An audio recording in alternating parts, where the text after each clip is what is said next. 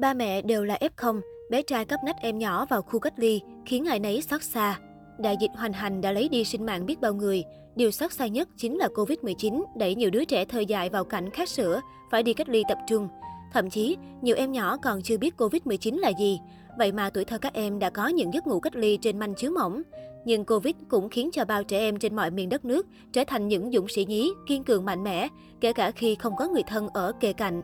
Mới đây, một đoạn clip ghi lại cảnh một bé trai tầm 6 tuổi, tay xách các túi đồ lĩnh kỉnh, bên trong là quần áo và đồ ăn. Tay kia thì bé em nhỏ tầm khoảng 2-3 tuổi. Trên vai cậu bé còn khoác chiếc ba lô to sụ. Người thì nhỏ, nhưng xách túi to, cậu bé phải mấy lần xốc bế lại em cho khỏi bị tuột tay. Được biết, ba mẹ hai em là F0 đã đi cách ly trước đó. Hai đứa nhỏ ở nhà cũng xét nghiệm dương tính nên phải vào khu điều trị. Thế là một hành trình dài chỉ có hai anh em lại bắt đầu. Hành động chăm em nhỏ khéo léo của cậu bé khiến nhiều cư dân mạng cảm động.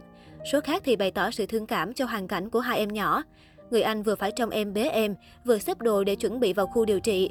Nhìn cảnh này ai cũng thầm thương và cảm phục cậu bé nhỏ tuổi. Nhiều người đã để lại bình luận, chăm em khéo léo thế này, cha mẹ cũng yên lòng. Mong các con sớm khỏe và gia đình được đoàn tụ.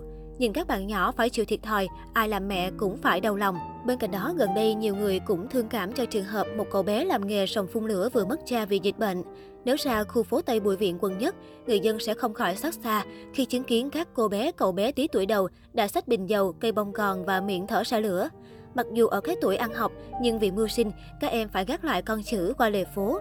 Chị Phương Thế Mỹ Lộc, 26 tuổi, ngụ tại quận 4 Sài Gòn, kể lại câu chuyện của cậu bé 11 tuổi. Đã 3 tháng kể từ khi bùng dịch, cấm mọi tuyến phố, cậu bé chuyển qua bán sơ ri dạo.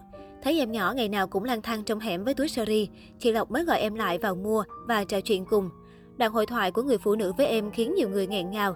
Cô hỏi cậu bé, ba con đâu? Cậu bé trả lời, ba con mất rồi. Được biết, ba của cậu bé mất do mắc bệnh Covid. Cậu bé nói thêm, Lúc đó con mướn phòng, con bị bà chủ nhà đuổi ra, tại con không có tiền. Câu trả lời và ánh mắt hồn nhiên của cậu bé khiến chị Lộc phút chốc trùng xuống. Sống trong cái khổ phải bươn chải từ khi tắm bé đã làm em trưởng thành, dạn dĩ trong từng câu nói cử chỉ.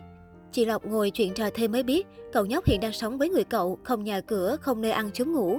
Hai cậu cháu ngày ngày vạ vật trên đường, lấy manh áo làm chăn, gầm cầu làm chỗ trú.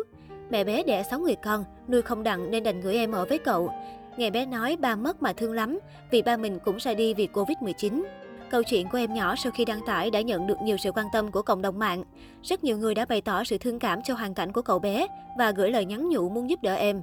Chị Phương Thế Mỹ Lộc cho chúng tôi biết, trong vài ngày tới, chị sẽ đến tận nơi cậu bé đang sống và làm cầu nối giúp đỡ em với các nhà hảo tâm khác. Chị Lộc cho hay, bên mình có mấy anh chị em hay làm từ thiện cùng, muốn hỗ trợ em, nên hôm nay mình sẽ qua chỗ em hỏi cho rõ hơn. Mình sẽ mua thêm đồ với chút sữa cho mấy đứa em của bé.